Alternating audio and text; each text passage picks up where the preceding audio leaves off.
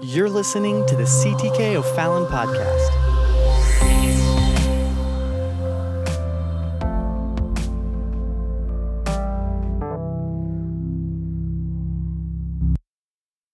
We'll have a couple more weeks like that that we'll have to do that just because it won't be closed. It's going to be closed to the public, but there's going to be a whole lot of stuff going on around here. So, getting ready for the next phase, God to uh, enlarge. Uh, the Bible says enlarge your territory, right? And uh, so we do that so God can make a way. Amen. Can we put our hands together to thank the Lord for his blessings? Hallelujah, Lord. We thank you. Hallelujah. Hallelujah. Amen. And so, some exciting things on the horizon, believing God for some great things. Tonight, I'm going to direct your attention to 1 Corinthians chapter number 15. And uh, if you have not been around here uh, much, you you will know that we have been, or won't know that, but we've been going through verse by verse, 1 Corinthians here. And so uh, we are in chapter number 15 tonight, and we're continuing on in verse number 20, I think is where we are going to start. And uh, Brother Blake, it's good to see you tonight, sir. God bless you. Amen. I know that they have been under the weather, and it's always good to see him. And we're gonna we're gonna pick up where we left off. Uh, last week we started chapter. Uh, well, a couple weeks ago, may not have been last week. I can't even remember now. We started chapter 15. And this chapter is talking about the resurrection, the resurrection. And of course, there was a contingency, a group of people in the Corinthian church that did not believe in the resurrection. There was a, um, uh, they, they believed in the resurrection of Jesus Christ, but they did not believe in the resurrection of the dead. So basically, they just believed that we live this life now and once it's over, it's over. And Paul comes out rather strong here in defense of the resurrection. And not only does he he defend the resurrection, the, the truth of the resurrection, the coming resurrection, but then he he really leaves no wiggle room. And and uh, he leaves us with he, he, he literally it's like he's saying, look, you either believe in the resurrection or you don't believe in anything. And that's where we're going to end tonight. We're not going to get all the way through this chapter tonight, but we're going where he ends it is basically you either believe in the resurrection or you do not believe in anything. And this is everything. Now, Paul, uh, uh, in his epistles, is great at teaching us doctrinal truths, but there are times where Paul says, look, this is what is right, but there may be some people that don't think this is what is right.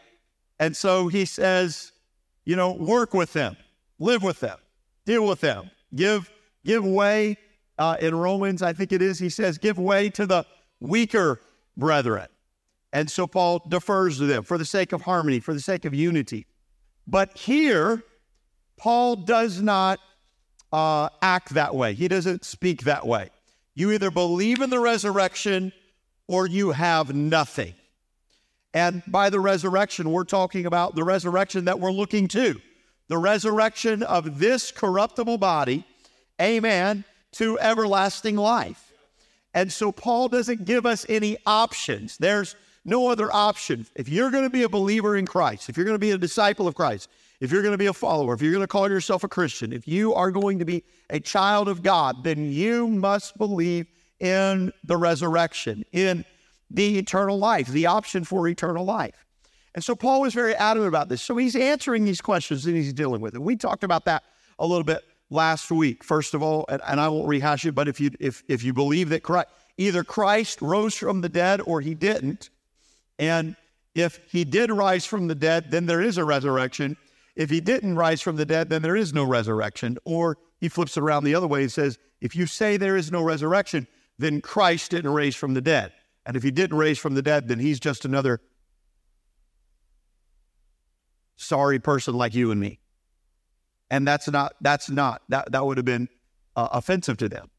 And so uh, we talked about that last week. I gave seven reasons why, um, and, and, we talked with all that. So, so we're going to pick up tonight if we can, with chapter number 20. So the resurrection of Jesus Christ is everything, it is the keystone of our faith. And then from that, so let me let me just say this before, before you read. There are things in Scripture I don't have figured out. Thank you. Anybody else raise your hand? You know, okay, okay. There's a few hands. The rest of you, God bless you. You've got it all figured out. Amen. There are things that we don't have figured out, but this is one thing Paul says you've got to have figured out. This is one thing that you've got to have figured out. We can not have things figured out. We can even think differently on certain things and still be a part of the body of Christ. But this is one thing that you've got to have figured out. You, you, don't have, if you don't have this, you have nothing. That's, that's what we're going to look at tonight. So let's go on. But now is Christ risen from the dead Yes. and become the first fruits of them that slept. All right. The first fruits of those that sleep or them that slept, those that have passed on. Okay. So this, this concept here, Christ is the first fruits. That, that has so much significance. We don't have time probably to unpack it all tonight from, from the, from the, from, from the Jewish concepts of faith. But he becomes the first fruits of them sleep. He rose from the dead. He already goes through his argument, says, okay, we agree that Christ rose from the dead. And if Christ rose from the dead, he is the first fruits. He testifies, amen. He made a way. He made a way for corruptible flesh to take on incorruptible flesh, supernatural, amen. We saw him. We were witnesses, he says. We watched him. Remember what, what happened? Jesus appeared and disappeared. He walked through a wall. He had a supernatural body, an incorruptible body.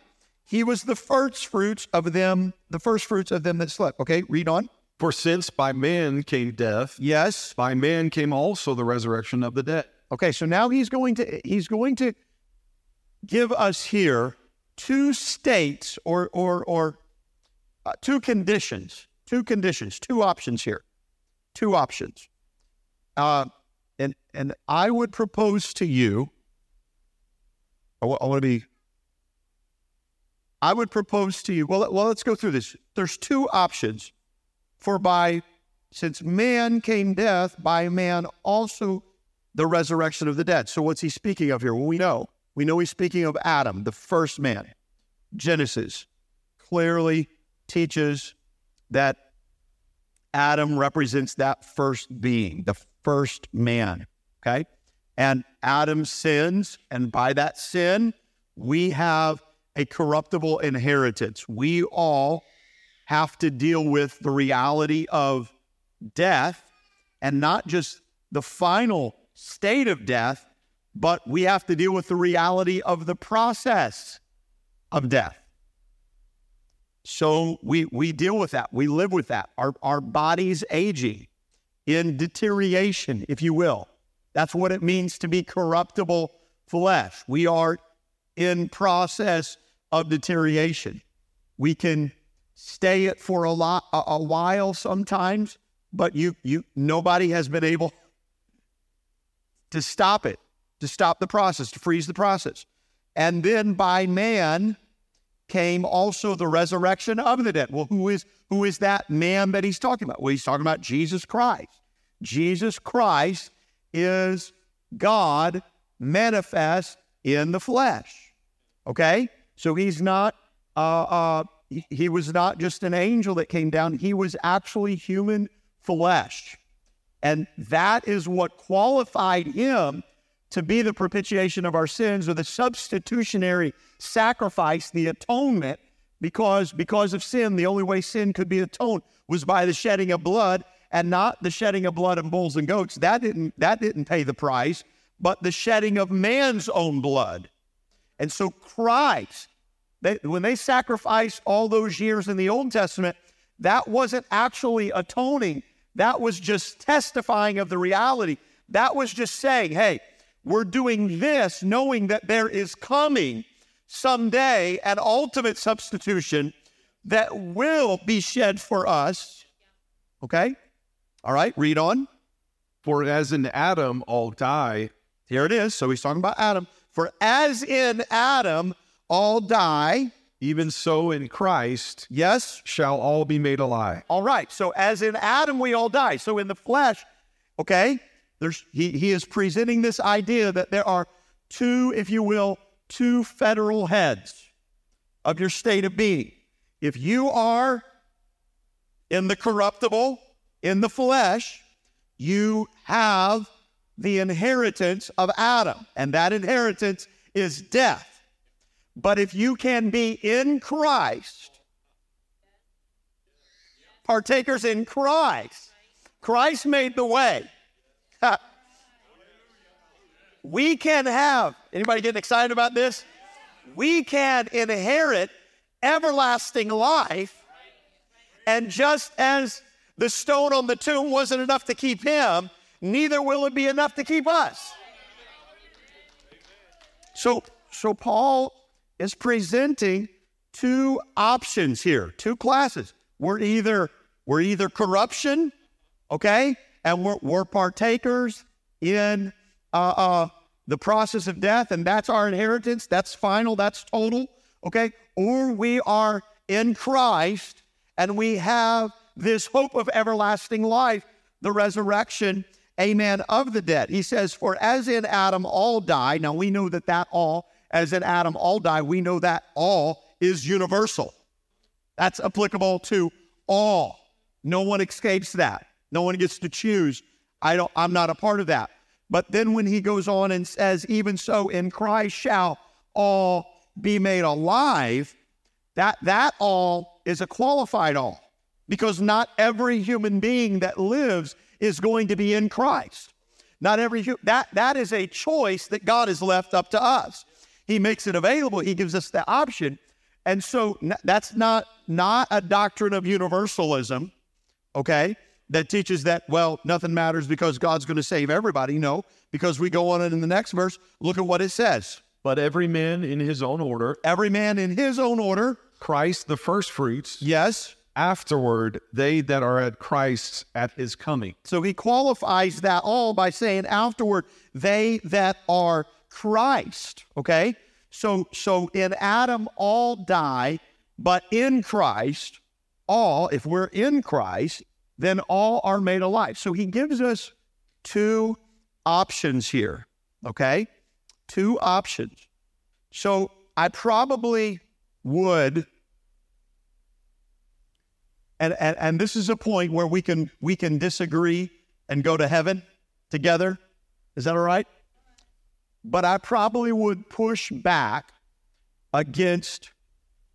Um, I'm I'm I'm I'm a little nervous if you can't tell me saying this against dispensationalism because we don't see seven different places here. Okay, because dispensation says, well, there was a dispensation of innocence, there was a dispensation of of uh, you know, uh, of, uh, well, you can go through all of them, law, and they're judged according to all these different things. And, and, and then now we're in the church, dispensation of grace and different things, and people are judged in each dispensation differently according to the time. And that, that is a, a, a doctrine that's really been popular in the last 200 years and has really been promoted in the church.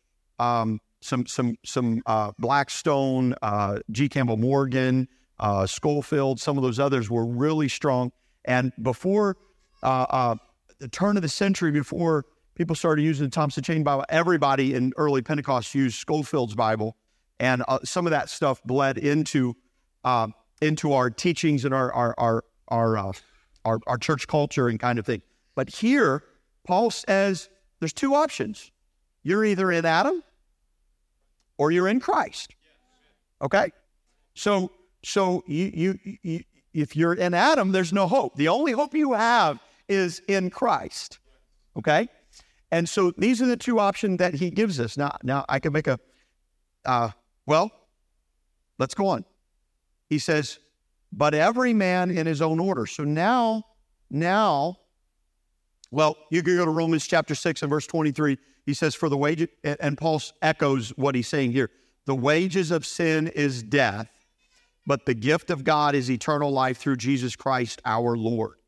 So now in verse 23, Paul establishes, if you will, an order of resurrection. he establishes an order of resurrection. First, Christ. And when Christ resurrects, okay, after Christ, then the dead in Christ resurrect. What does he say? At his coming.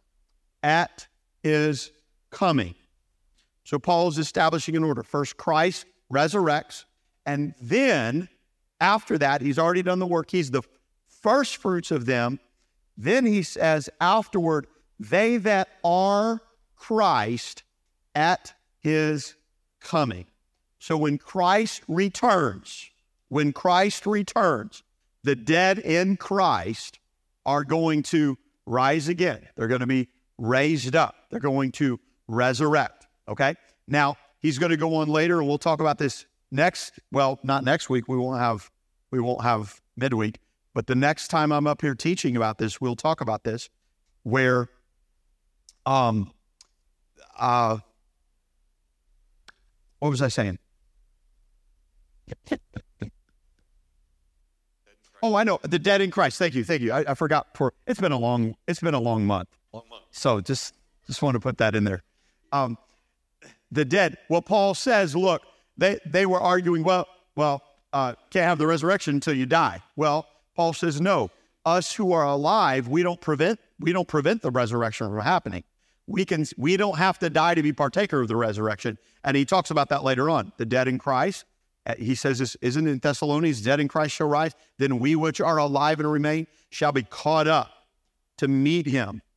And he talks about this here, though, that uh, our, our corruptible will take uh, uh, incorruption, our mortal shall put on immortality. So we don't have to die physically to be partaker. Whenever God chooses to come back, he's going to come back.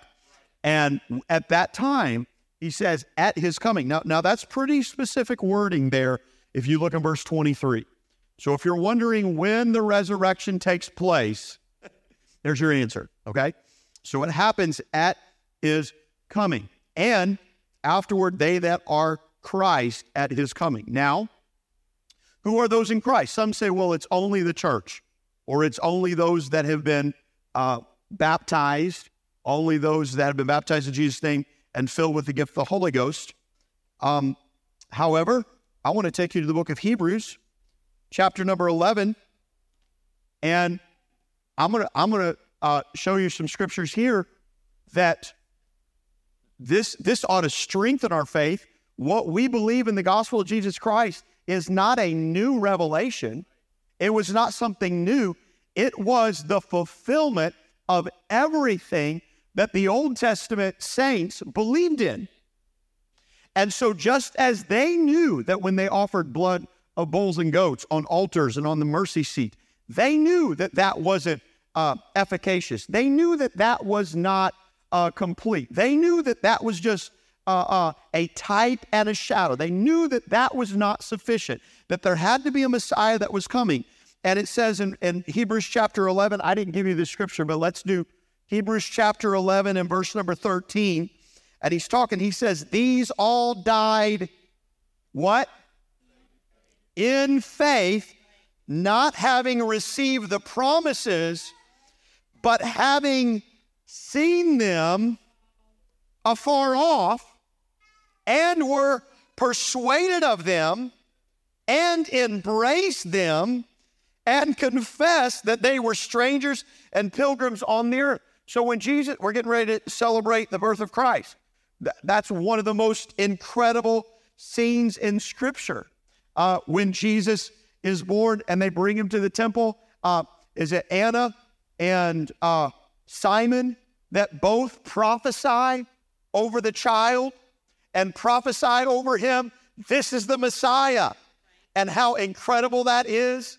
Zechariah is going in, in he's in the temple.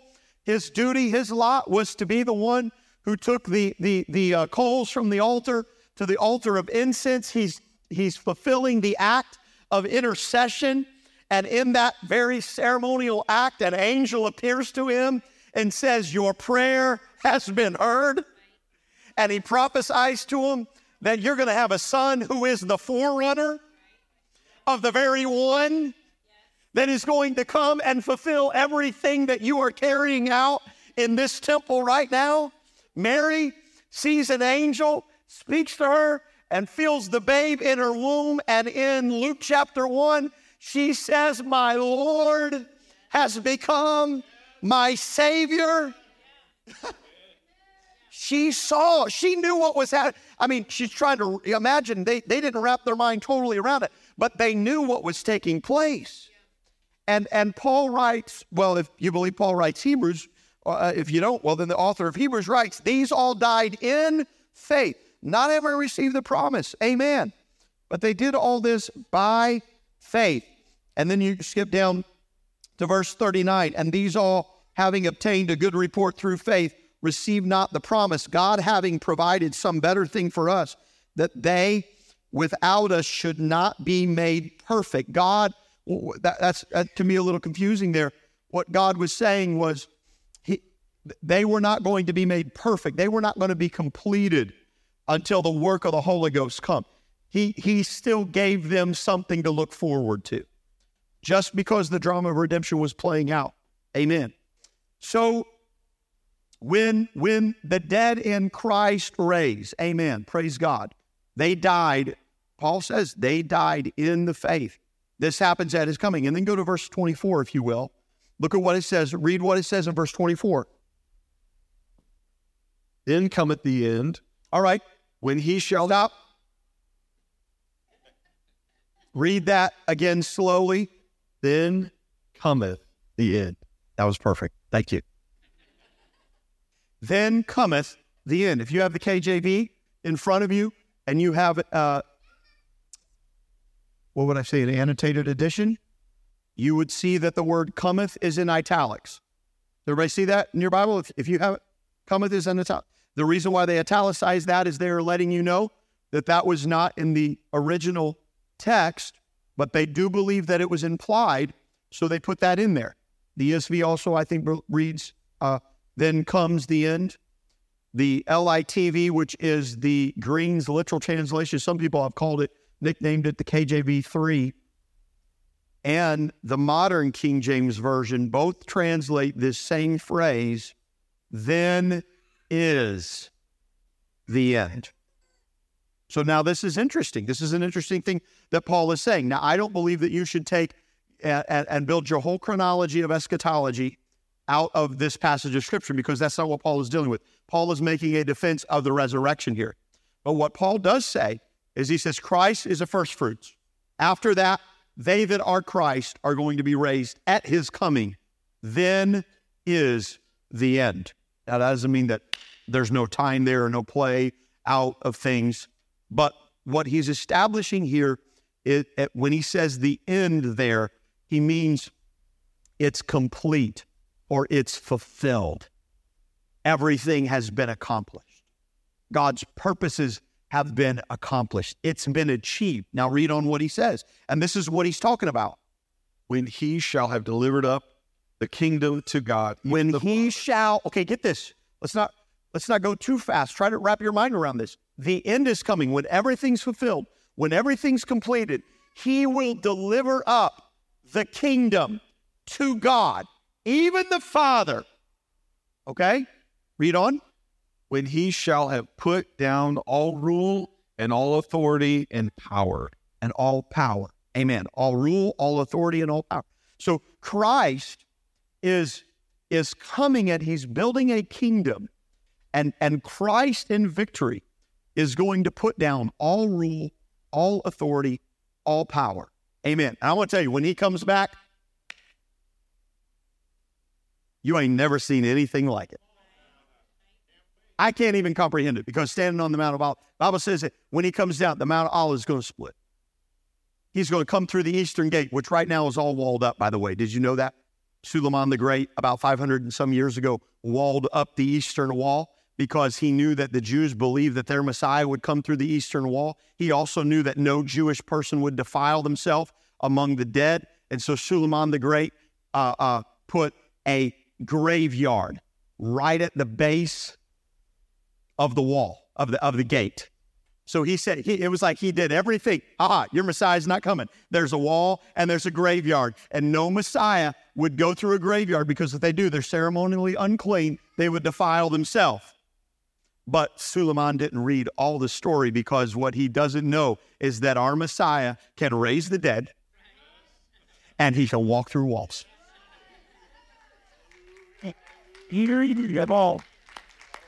Now, I don't know if he's going to do that. I don't know how, but I do know that what his word says is going to come to pass. And so when he comes back, you've never seen nothing like it. And he's going to reign supreme. And he is coming back. Can I say that again? He is coming back. That's not up for debate. We can't. Th- here, here's one thing. Some people take the Bible and say, well, the Bible is great. It's a good allegory. It's a story about good and evil. What Paul is saying is no, there's no room for that in the church. Jesus is a real person who came down, who died, who was buried, who rose from the grave, and who is coming back again. He is the living God. He is the Son of God, the only begotten of the Father. And he, he is the manifest of God in the flesh, come down to, to, to, to, to die for our sins, but he is also our deliverer. He's our, salva- is our Savior, our Messiah and he's coming and he is going to deliver to deliver up the kingdom to God. Now his kingdom is not his kingdom is not a kingdom of this world. But his kingdom is a different kingdom. But his kingdom yet though it's different, it's a kingdom of the hearts of men. It will overthrow all rule, all authority and all power. And then now and, and, and follow follow along with me here because this is important. Christ is going to deliver that kingdom up to God. Somebody says, okay, that, that, that's a little confusing. I'm glad you asked. We're going to talk about that. Okay, read on. Or he must reign So Christ must reign, yes, till he hath put all enemies under his feet. yes, till he hath put all enemies under his feet. The last enemy that shall be destroyed is death. The last enemy. Now, what are we talking about here in chapter 15? Now, Paul is giving us some information about some other things, but what's the main thing we're talking about in chapter 15? We are talking about the resurrection, the resurrection of our bodies, amen, to everlasting life. That's our hope. The last enemy that shall be destroyed is death. And where is death destroyed? It is destroyed in the resurrection. He writes elsewhere, O death, where is thy sting? O grave, where is thy victory? All right? So Christ is going to deliver up the kingdom to God, okay? He must reign till he's put all enemies under his feet. All right? The last enemy that shall be destroyed is death. He's still talking about the end of all things here. Read in verse, I want you to read verse 27 here. Or he hath put all things under his feet. Yes, so he's he's talking about Christ when he's conquered at the end. Yes. When he saith all things are put under him, Mm-hmm. it is manifest that he is accepted, Yes. which did put all things under him. All right. So it is manifest that he is accepted. What does that mean? That means that all things are fulfilled. It's complete. His his role, his work, his work of atoning, his work, uh, uh, the sonship of Jesus Christ has completed it. He has fulfilled it. Okay, and and he's done that. All right. Read verse twenty eight. And when all things shall be subdued unto him, When all things are subdued to Christ, yes, then shall the Son also be subject, himself be subject unto him that put all things under him, then shall the Son, yes, also himself be subject unto him, yes, that put all things under him, right? that God may be all in all. That God may be all in all. So let's let's stop here and let's work backwards. So he's there is clear language here distinguishing between God, okay, the Father, and the work of the Son. So we're not we're not making that up. You can see that here clearly in the text. And at the end of all things, God is that God may be all in all. Now, this is not what Eastern religion propagates that God is in everything, God is everywhere, God is everything. No, that's not it. What it's saying that God may be all in all, that his authority, that the authority of God is fully established forever. And there never again will be any threat or any rebellion or any uprising over him again. It's done. Okay? So, um, this is the end. He's speaking to the end. He's talking about the resurrection of our hope, our final state here. And the Son is going to deliver up the kingdom to the Father that God may be all in all. Okay? So he also says uh, he must reign till he hath put all enemies under his feet. Uh, and then it says it's going to be manifest that he is accepted, which did put all things under him. Now, some people look at this, and some people have said that now, now we believe in one God, amen, one God and Father of all, who is above all and in uh, uh, through all and in you all, amen. All right, that one God manifests Himself in different ways. So we do not believe that, um, well, and I say we don't believe. The Bible does not teach that when we get to heaven, there's going to be three different th- thrones because we see God manifest as the Father, or we, we, we know God is the Father. He's the Father of all, the Father of creation. We see God manifest as the Son, and we see God working um, as Holy Spirit in us. Okay? So when we get to heaven, there's not three thrones. That's why we do not uh, agree with the traditional interpretation of the Trinity, which there was many different interpretations originally. That's something that's lost a little bit in history. But the traditional interpretation was uh, three distinct, and then you'll hear it two co-equal, co-eternal persons. The term person is only used in Scripture for Jesus Christ okay? The Son. The term person is never used for the Holy Spirit. The term person is never used for the Father. The person of Jesus Christ. Well, he, he was a person because he was God manifest in the flesh.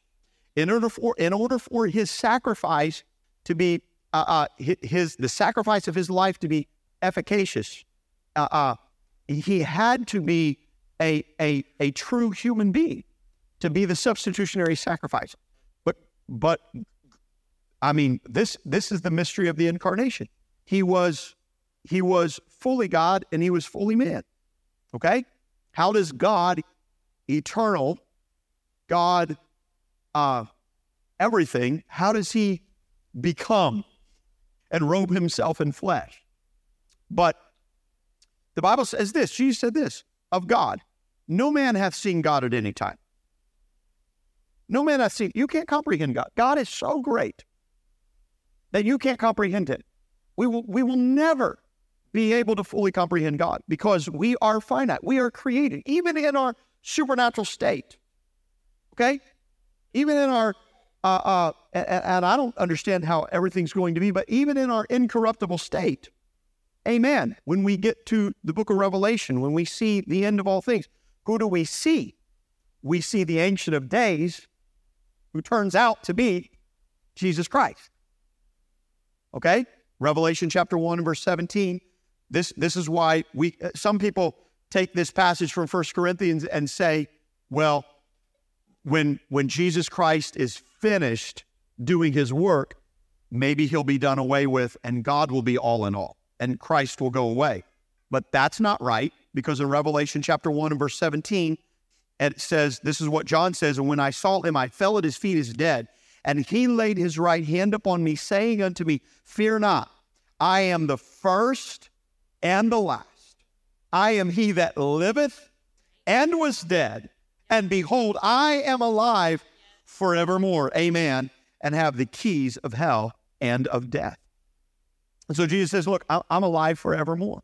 He is, amen, the image of God. He is the express image of God. In him dwelleth the fullness of the Godhead.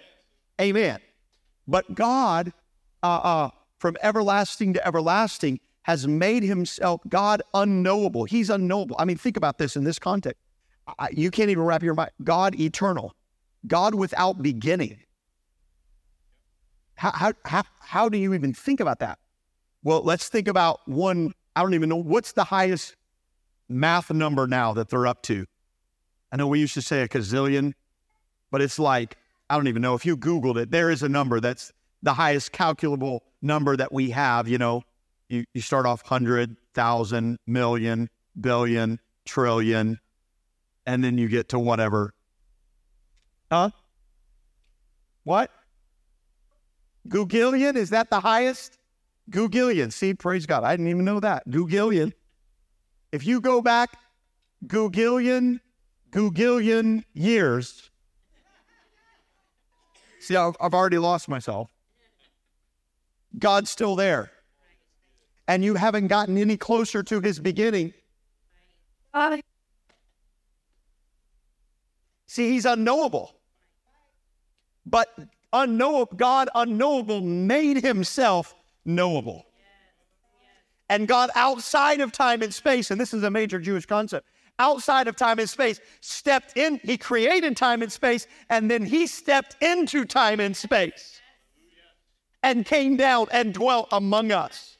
And when we see Jesus, we are seeing the fullness of the Godhead. We are seeing all of God's love. We are seeing all of his mercy. But don't think for a minute that you're exhausting because your mind can't even begin. And that's why the song says, uh, Amazing Grace, what it says, uh, uh, w- when we've been there 10,000 years. Right. When we've been there, googillion years. We should rewrite the verse. We've no less. I mean, just imagine like we we're not any closer to the end than when we've been there.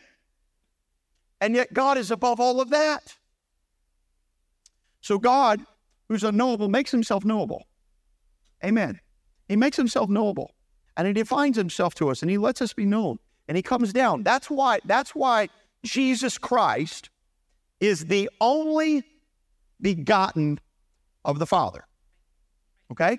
So he is God's manifestation, the express image. He is the revelation of God to man. Okay? And that's that's what the last book in your Bible is about, the revelation of Jesus Christ. It's revealing that Messiah is more than even who he says. He's the ancient of days. He's he's he's the, the great eternal one. But but these roles still play out, and Paul still talks about this because Christ uh, uh, is is bringing the kingdom. The purpose of the incarnation. Let's, let's say in this in this, the purpose of the incarnation. Christ is God incarnate. Okay, the purpose of the incarnation is to is that God may be all in all, that every knee will bow, every tongue confess that He is Lord, that there will be no more, that His authority then will be absolute, that every mind will know, every conscience will know and there will be no more rebellion. There will be no more turning. That which is evil will be done away with, and and and then we're going to live in His kingdom, in His glory for eternity, for everlasting. And we have that hope of everlasting life. Amen. So the best way I could describe it, and this is a bad analogy, okay? So forgive me, this is a bad analogy because it's a human analogy. And anytime you try to make an analogy about God, it's always going to fail. It's never going to be sufficient. It's never going to be enough. But imagine this. Have you ever heard of the show Undercover Boss? Okay. Where the CEO or the chief executive officer, the head honcho, whatever, comes down and takes on another role and starts off in somewhere in middle management, somewhere around, hey, tell me what doing. And these people have no clue how high the brass, how high this person, how high the executive is. They think this is just Bob from, you know, this is just Bob from HR that's here to help work some things out. They do not realize who this is. And he comes down and he works in there to reconcile things and to get everything right. The difference, the problem with this analogy is that this is a human analogy. So we know in Undercover Boss, if I, for instance, let's say, am the chief executive officer and I'm going to insert myself into the corporation secretly, I have to vacate my seat. I can't be in two places at one time. I'm finite, I'm limited. But God is not a man, right? and so if God says, I'm going to come down there and I'm going to take care of it and I'm going to be everything they need and I will pay the price and I will take the penalty and I will take the pain. When God comes down and he steps from heaven into earth, he does not vacate his seat because he's still God. And so the work of the Son, the work of Jesus Christ as God incarnate, He's still God. He's still God eternal. He's still God from everlasting. But the only begotten of the Father comes down that He can work around, that He's going to build a kingdom. And when He's done with that, He is delivering that kingdom back up that God may be all in all. But that does not take away, amen, from the fact that there is still only one God. Does everybody follow me? Everybody understand what's going on there? And so sometimes people look at this and they say, aha, there we see this, and they try and they try to reconcile. I've, I've, I've got a, a good a, a, a good traditional Trinitarian study Bible here, and it's trying to jump over all kinds of hoops and loops, trying to figure it out, and says, but and and and, it, and it's saying that Christ will reign in his former full and glorious place within the Trinity, subject to God in a way eternally designed for him in full Trinitarian glory. But I don't even know what that's saying. Because if if if you take the Trinity to be co-equal, co-eternal, how can you be co-equal if you're subject? How can you be co-equal and, and, and be subordinate at the same time? How can you be co-eternal if you're begotten, if you have a beginning, if you had a starting, if you have a, a moment that was spoken? In the beginning, was the Word, and the Word was with God, and the Word was God. Jesus Christ, and I proposed this to you before, this is not new, is the beginning. The moment God chose to reveal himself, the moment God chose to define himself, amen, is that moment, that time, I think the time space conundrum happened. That's just my personal opinion, that, that that is where that began. Amen. He is the beginning. That's why he is the lamb slain from the foundation of the world. God knew that when he created man and he gave everyone free will, he knew there was going to be a mess. He knew they'd run away from him. He knew all that happened. So before he even spoke the world into existence, he said, I'm going to have a way by which they can be saved. I'm going to have a way by which they can be redeemed. I'm going I know they may make a mistake, but you know what? I'm going to love them enough. I'm going to pay the price. I'm already going to prepare the way. Amen. And so this is a powerful thing. So, what is the resurrection? The resurrection, amen, that we partake in is the culmination of everything. It is us, amen, joining together with Him. Yes, yes, you and I, poor, despicable, amen, corruptible flesh, have the privilege that we can step out of, amen, the inheritance that we are born into by Adam, and we can step into Christ. Amen. Washed in his blood, sanctified by his spirit. Amen. And we can have a hope of everlasting life together with him. Praise God. Hallelujah. Hallelujah. Somebody say, Praise the Lord. Amen. I've got, I've got to hurry. Hallelujah. All right. Now, I got two more critical points to make, and I don't know if I have enough time, but we're going to try. Verse 29 is a very difficult passage, okay? We'll just start off with this. I want you to read verse 29, okay? So he just makes this case and he makes this argument. Praise God. Go to verse 29. Else, what shall they do which are baptized for the dead? If the dead rise not at all, why are they then baptized for the dead? Okay. Okay. All right. What does this mean? This is uh, a confusing passage. And again, we're reading a response to a letter, so we're not sure everything that is going on here, what Paul's referring to. There are some possible interpretations. I'm going to give you a few possible interpretations. Paul says, because Paul's making this case for the resurrection, and then out of left field, seemingly out of nowhere, He's trying to illustrate his point, and our only hope in eternity is the resurrection. Else, what shall they do which are baptized for the dead if the dead rise not at all? Why are they then baptized for the dead? Okay? This is true. So he's proving the point. If there's no resurrection, why are they getting baptized for the dead? nowhere else in Scripture, nowhere else in the Old Testament is there ever a hint or a nod to anyone being baptized for the dead. So here are some possible interpretations best uh, known to some uh, scholars. Number one, the first interpretation is some people believe that it is possible that they were practicing baptism for the dead in the church at Corinth while not believing in the resurrection, which perhaps a small number of them were being baptized on behalf of, some say maybe they were being baptized, bless you, on behalf of Christian friends or family who wanted to be baptized but died before they were able to be baptized. That's one, but we don't really know. The second interpretation is that they were speaking of being baptized for their deadness in sin. Okay? So, for instance, Paul uses this terminology that we are raised to life. So, Paul's terminology is that until you're in Christ, you're dead, and you're not alive until after that. Some say, well, maybe that's what they were talking about. Their bodies are dying or in decay, and then they're baptized on behalf of their dying bodies. Okay? And then the third a third possible interpretation, and this is not conclusive, there could be others, is that those who are baptized refer to those who come to Christ because of others that are already passed on to Christ. So, a mother, a father, a neighbor, an acquaintance is a Christian. They die, but because of their life and their witness and their testimony, someone else becomes a convert. And they're not baptized for them, but they're they're baptized to be with them in that sense. You want to see them again?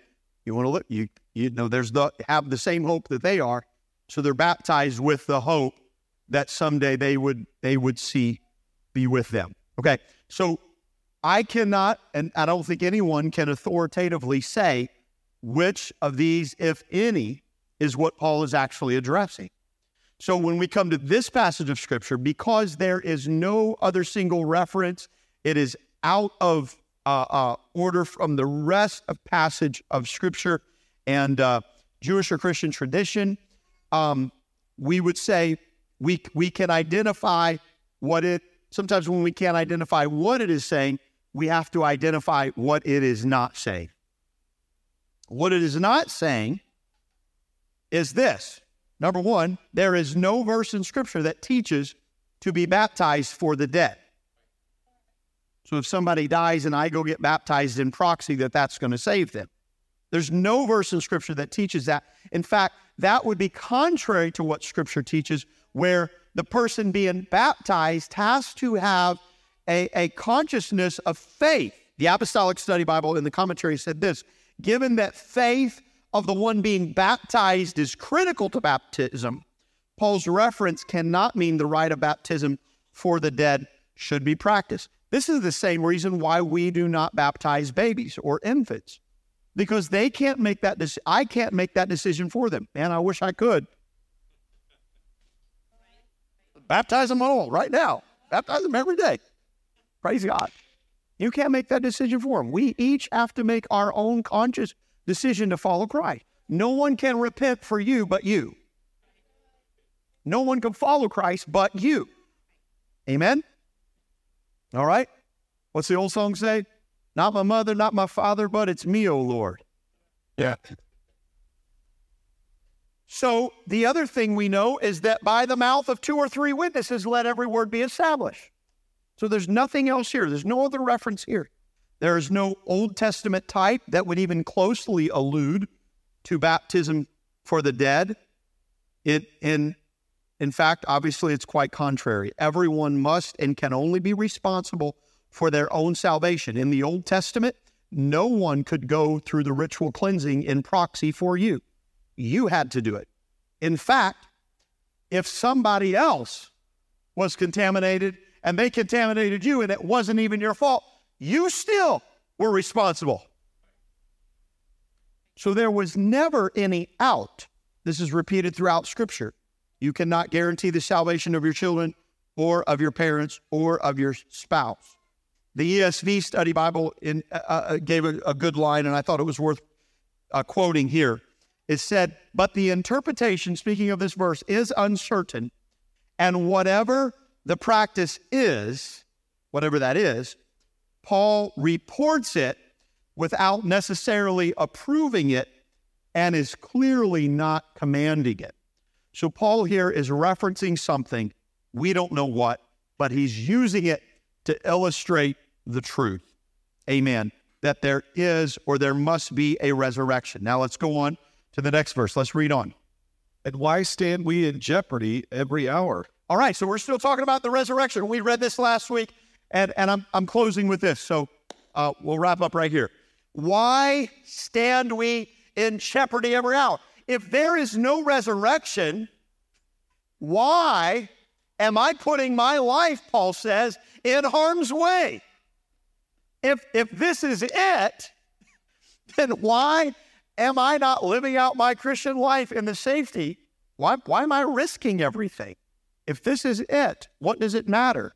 No, but because there is a resurrection, that means there is an option to partake in it as well as an option to miss out on it. And what matters, because there is an eternal resurrection, what matters on this earth really doesn't matter as much as what's happening up there. What happens up there. And I've got to make it. And I've got to get as many people to make it at the risk of losing everything. Can I get an amen? Amen. Amen. Amen. So, and I don't want to miss this. Read on.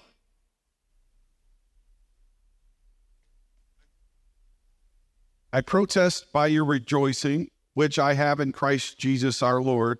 I die daily. Okay, so Paul says, look, he said, I protest by your rejoicing. He's talking about their lifestyle. He's getting ready to, he's getting ready to talk to them about their lifestyle. He said, I protest by your rejoicing, which I have in Christ our Lord. I die daily. Look, I'm putting my life in jeopardy. I die daily. Every and we've quoted that verse often, just talking about how we crucify ourselves. I'm going through all these things. If there is no resurrection, why, why am I doing this? Why am I living under conviction? Why am I living under the conviction of the Lord? Why am I doing this? Why am I sacrificing? What, what's the point? If there's no resurrection, what does it matter? I die daily. Paul said, Look, my life is testifying. My life, I, I'm, I'm the foolish one. He said earlier, I am of all men, I am of all men most miserable. Okay, read on. If after the manner of men I have fought with beasts at Ephesus, yes, what advantage it be if the dead rise not? All right. If I why, why am I going through persecution? Uh, I, I, I, we don't know if he's if he's referencing uh, something that they would have known, or this is something that he actually had to deal with. We you know Paul had to deal with a lot of things. He was left left for dead after a stoning once. He was shipwrecked. I mean, how many times was he imprisoned? He was beaten, left for dead. I mean, multiple things. And and here, what I don't, we, we're not really sure exactly. If I fall with beasts at Ephesus, what advantageth me if the dead rise not? If there's no resurrection, why am I doing all of this? And then look at what he says. Let us eat and drink, for tomorrow we die. If there is no resurrection, let us eat and drink, for tomorrow we die. You ever heard that before? Well, maybe you haven't heard it that way, but maybe you've heard it this way. You only live once. You ever hear that attitude? That that well, you only live once. Just live it up. Don't with no regard to anything. You only live once. Okay? So this is what Paul says. Look, if there is no resurrection, then just make the most of everything. Live, don't live by principle, live for pleasure.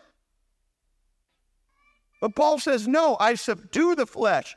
I don't live by pleasure. I die daily because I'm hoping, amen, to not inherit only what Adam has sent, but I want to inherit, inherit what Christ has given me an opportunity to be alive in Christ, to live forever, okay? So he's telling us, don't live like this. Look at what he says. Go on. Be not deceived. Be not deceived. Evil communications corrupt good manners. All right. Evil communication, that's not just talking, it, that's lifestyle. That old English word there means lifestyle. Evil lifestyle corrupts morals. It's your manner. It corrupts everything. All right, read on. Awake to righteousness. Awake to righteousness. And sin not. And sin not. Why? Because there is a resurrection. If there is no resurrection, well, you, you sit on. Right? So Paul says this is not an option. There has to be a resurrection, and you have to believe in a resurrection. And it's the fact of the resurrection that challenges you to step out of sin. Praise God. All right, read on. For some have not the knowledge of God. For some have not the knowledge of God. Yes. I speak this to your shame. All right. He says, some of you, you're living, you're living like hellions because you don't have the knowledge of God. You don't know what's going on. And he said, I speak this to your shame. There is a resurrection to be partaken in. The ESV says this way. It says, and the ESV, 1 Corinthians 15 33, and I think they have it here. The ESV says, Do not be deceived. Bad company ruins good morals. Be careful. Paul says, Look, there's a resurrection. Be careful how you live. So careful that even be careful what company you keep. Be careful what things are in your life because you don't want the corruptible things of this life. You don't want that, well, let's let's eat and drink for tomorrow we die. Don't let that attitude dominate your life. Don't let that philosophy, don't let that cultural mindset, don't let that societal mindset get into your heart. Don't, don't just go around saying, well, you only live once. Let's just do whatever. No, he says there is a resurrection to partake in keep yourself righteous. He says, awaken to righteousness. In the ESV, it says it this way it says, wake up from your drunken stupor as is right, and do not go on sinning, for some have no knowledge of God. I say this to you wake up from these things, let your life be arrested. You're not just playing, amen, with the moments that God has gifted you in this life. You are playing with eternity. And eternity is everything. Here's what I want to tell you tonight. Thank God for the cross. And we preach the cross, Him crucified. We thank God for the cross. But preaching the cross is not enough. Thank God for His love because that's His love. Thank God for the resurrection of Jesus Christ. We preach the empty too because that's what gives us, amen, the hope. Because if He resurrected, amen, then I have a hope to resurrect. And what Paul says is preaching the cross is not enough, and preaching the empty tomb is not enough. If you do not preach that there is an everlasting resurrection, you have nothing to pull you out of your sins. You have to preach that there is an eternity, there is an eternal reward to gain, there is an eternal judgment to shun. And this is what motivates me to say, hey, it's going to be worth it all. I'm going to give up everything. I'll give my life to Christ. This, this hope, it's this hope Amen. That causes men and women to lay down their careers and march around the other side of the world to find people that they don't even know how to talk to, to find a way somehow to share them uh, the news of the love of God, that that God that is unknowable made himself knowable and came down and he died on a cross. And you don't have to die without hope, but there is hope in this life. Amen. Beyond this life, there's a hope of a resurrection. Amen. Stand together with me tonight. Stand together with me tonight. Can we thank the Lord tonight? Come on, can we thank the Lord tonight? God, I thank you that I have a hope. I thank you, Lord, that I have a hope in you. I thank you, Lord. Hallelujah. That I can look beyond this life, beyond the trouble and the pain and the death and the sorrow. And I can know, Lord, that there is a place, God, a place of perfect peace, a place of perfect rest, God, where we are with you, God, a place where evil is done away with, where you will be all in all. Oh, hallelujah. A place, God. Hallelujah, where there's no more tears and no more pain, God. It's righteousness and holy and purity. Oh, hallelujah, hallelujah. Come on, it's the resurrection. The resurrection of Jesus Christ is everything and I want to make it. I don't want to miss it. Come on, it is everything. My life, I've got to make it. I've got to make it. I've got to make it. I've got to make it. I've got to make it. This is everything. Paul says, look, you, you can't go on being a church without without preaching the resurrection. You can't go on being a people of God without preaching the resurrection. You'll, you'll lose everything. You'll compromise every time. You'll fall back into your sin. But if you know If there's hope beyond this life, well, then, then it's going to make the difference. I want our children to come on down. Amen. Our youth, I don't, they'll, they'll come out.